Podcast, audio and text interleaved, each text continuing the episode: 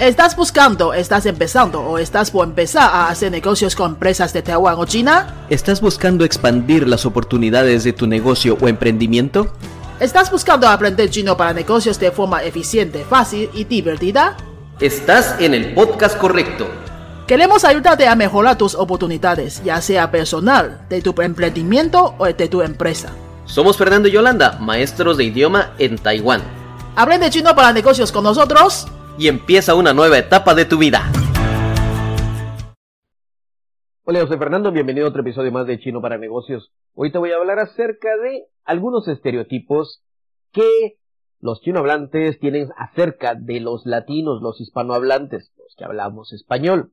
Sí, así como nosotros a veces tenemos algunos estereotipos hacia ellos, ya sea por cultura, comida, eh, educación, o pensamos que son muy buenos para matemáticas, computación, cosas por el estilo. Bueno, ellos también tienen algunos estereotipos respecto a nosotros, y algunos son graciosos, algunos diríamos, pero ¿y por qué? Pero sí, ¿por qué te voy a hablar acerca de estos estereotipos? Porque la próxima vez que tengas una oportunidad de viajar a estos países donde se habla chino, a una ciudad donde se habla chino, a una empresa donde se habla chino, es posible que te reciban eh, con algún regalo, con alguna actividad, o te saquen a la luz algún tema, te quieran hablar sobre un tema, basado en los estereotipos que tienen ellos acerca de nosotros. Y no debe sorprenderte, no debe molestarte, simplemente son eso, un estereotipo que a veces son acertados, a veces son graciosos, a veces son un de dónde lo sacaron esto, de, viene quién les dijo que esto era así. Bueno, te voy a, te voy a hablar basado en mi experiencia. Eh, cuando yo trabajé en una empresa y me hicieron muchas preguntas, cuando he conocido gente de otros, eh, cuando he conocido gente de otros países, no solo chinohablantes, sino también de otros países de Asia, sea de Japón, de Corea, de Malasia, Vietnam, por ejemplo, o de India. Eh, uno de los estereotipos que nos hacen, lo primero que nos dicen es, ¿de dónde eres? Ah, de Latinoamérica. Ah, te gusta la comida picante, ¿verdad? Tú comes bastante chile.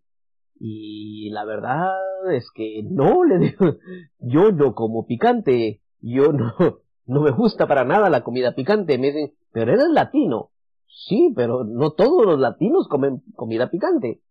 Y ese es un estereotipo que tienen muy grabado acá y como la comida, por ejemplo, en algunos países de, Asia, por ejemplo, la comida vietnamita, la comida eh, coreana, se caracteriza, o la comida tailandesa se caracterizan a veces por tener cierto picor, o la comida india, entonces ellos interpretan que nosotros vamos a comer igual de picante que ellos, o quieren compartir eso de la, de la comida picante, esa cultura de la comida picante con nosotros, y me dicen, pero no eres latino, sí soy latino, pero entonces, ¿por qué no comes picante? Y le digo, ¿y por qué de comer picante? No todos, no todos comemos, pero eso tienen esta idea que todos comemos comida picante, que sea que lo hayan sacado de alguna, de alguna película, de algún programa de televisión, de, de algún dibujo animado, o de alguna revista, qué sé yo, de algún cómic.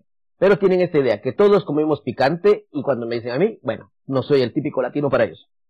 Dos, piensan que todos bebemos cerveza y que nos encanta y nos fascina beber cerveza. Yo sé que muchos estarán diciendo, sí, Fernando, ¿cómo no? Todos bebemos cerveza. Es algo tradicional irnos de, irnos de, como dicen en España, irnos de marcha, o como dicen en algunos otros lugares, irnos de parranda, irnos por unas chelas, por unas birras, irnos por unas frías, como quieras decirle, es algo muy común en muchos países, pero también es de anotar, es de notar y es de recordar que no todo el mundo bebe cerveza. Porque a veces puede ser por decisión propia, a veces puede ser por abstinencia por alguna enfermedad, a veces puede ser por religión o simplemente no les gusta. Pero sí, hay muchas personas en Latinoamérica y España que no beben cerveza. En mi lugar, en mi caso, no, no, no acostumbro a beber cerveza. Nuevamente, no soy el clásico latino y cuando me dicen, Fernando, ¿una cerveza? No, no, gracias. Prefiero una Coca-Cola, una Pepsi-Cola, una limonada, un refresco o un vaso de agua y algo que sí nunca rechazo es un café. Entonces ahí me dicen, un, eres un latino que no come picante y no toma cerveza. Pues, qué sé yo, no todos somos así, pero tomo café. En Guatemala tenemos mucho café y sí, yo me paso unas tres o cuatro tazas de café al día, y tal vez mucho más que algunas otras personas, y para algunos dirán, ah, tres, cuatro es normal. Bueno, pues yo soy así, para mí eso es normal, pero no la cerveza. Así que tienen ese estereotipo.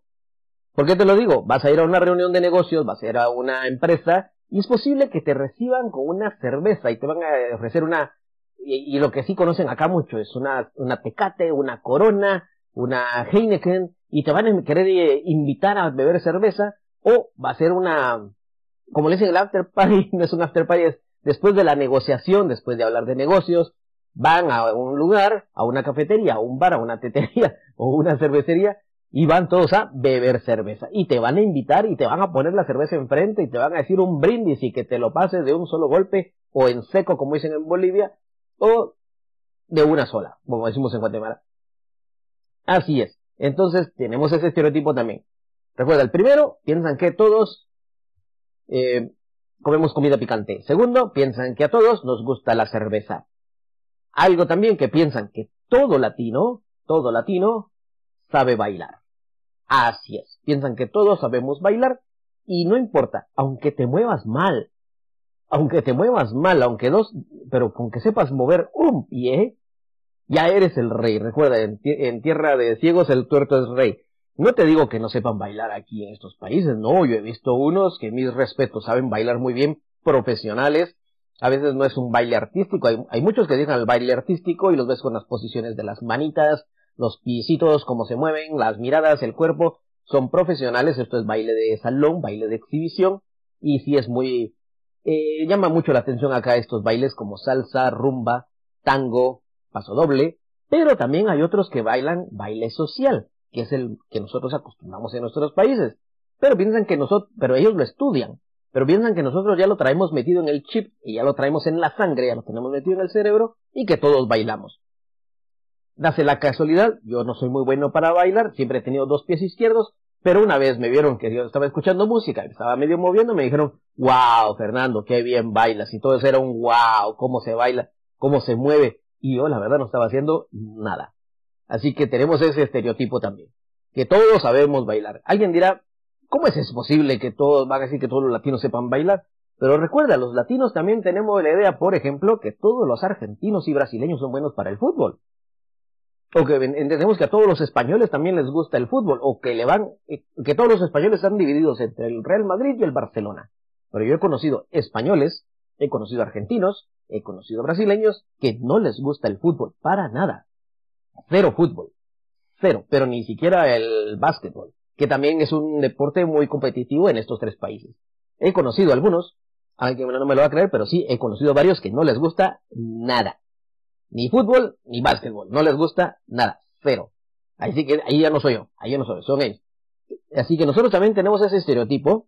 Y ellos tienen ese estereotipo que todos aquí sabemos bailar. O que somos muy buenos para el fútbol hacen, una, hacen un partido de fútbol y empiezan a decir, eh, ven para acá, hay un latino, hay un latino que juegue con nosotros. Piensan que el latino va a ser un, un Maradona, un Pelé, un Messi, no sé a quién admire, no sé a quién admire, si miras a Cristiano Ronaldo, te lo digo a él. No importa la preferencia que tengas de quien te gusta, ya sea Pelé, Maradona, si vas de los más antiguos, o Cristiano Ronaldo y Messi, si eres de los actuales, no importa quién te guste, piensan que tú eres ese siguiente futbolista estrella que les va a ayudar en su partidito de fútbol, en su chamusca, en su cascarita de fútbol o como le quieras decir. Estereotipos que tienen de nosotros. Otro estereotipo. Siempre preguntan, ¿los latinos son románticos? Y alguien dirá, sí, somos románticos. Eh, bueno, depende, depende. Todos hemos conocido casos de personas que en verdad no se les da muy bien el ser románticos. Y hay que definir también que el ser romántico es algo muy cultural. Lo que para algunas culturas es romántico, para otras no lo es. Por ejemplo, a veces dicen que los asiáticos, los chinolantes, no son románticos, pero, pero, tienen su lado, tienen su lado. Yo los he visto y tengo amigos que sí los he visto, que se ponen las pilas, se ponen a trabajar realmente en ese aspecto. Por ejemplo, yo los he visto que están mandándole mensajitos de texto a cada momento a sus chicas, a sus novias, a sus esposas, los llaman, hacen una vocecita de que, hola, una vocecita así tan dulce que quieren parecer y no les da vergüenza hacerlo y parece romántico. He visto casos también de que los chicos lo que hacen es comprarle almuerzo a la chica y se lo llevan a la oficina o se lo mandan, pobrecita, está trabajando, le llevan comida. Conquista, aquí se conquista mucho a la gente a través del estómago, ¿eh? Para los latinos nos cae re bien. bueno, son estereotipos que se dan. ¿Recuerdas el primero? Piensan que todos comemos comida picante, piensan que todos bebemos cerveza, piensan que todos sabemos jugar eh, fútbol, piensan que todos sabemos bailar. Y no me recuerdo ahorita cuál otro te dije, pero hay varios estereotipos que tienen acerca de nosotros los latinos, o que todos somos románticos. Son estereotipos que se dan y recuerda, cuando vayas a una reunión en una empresa es posible que te reciban no con un café, no con un té, sino con una cerveza. Porque piensan que todos bebemos cerveza.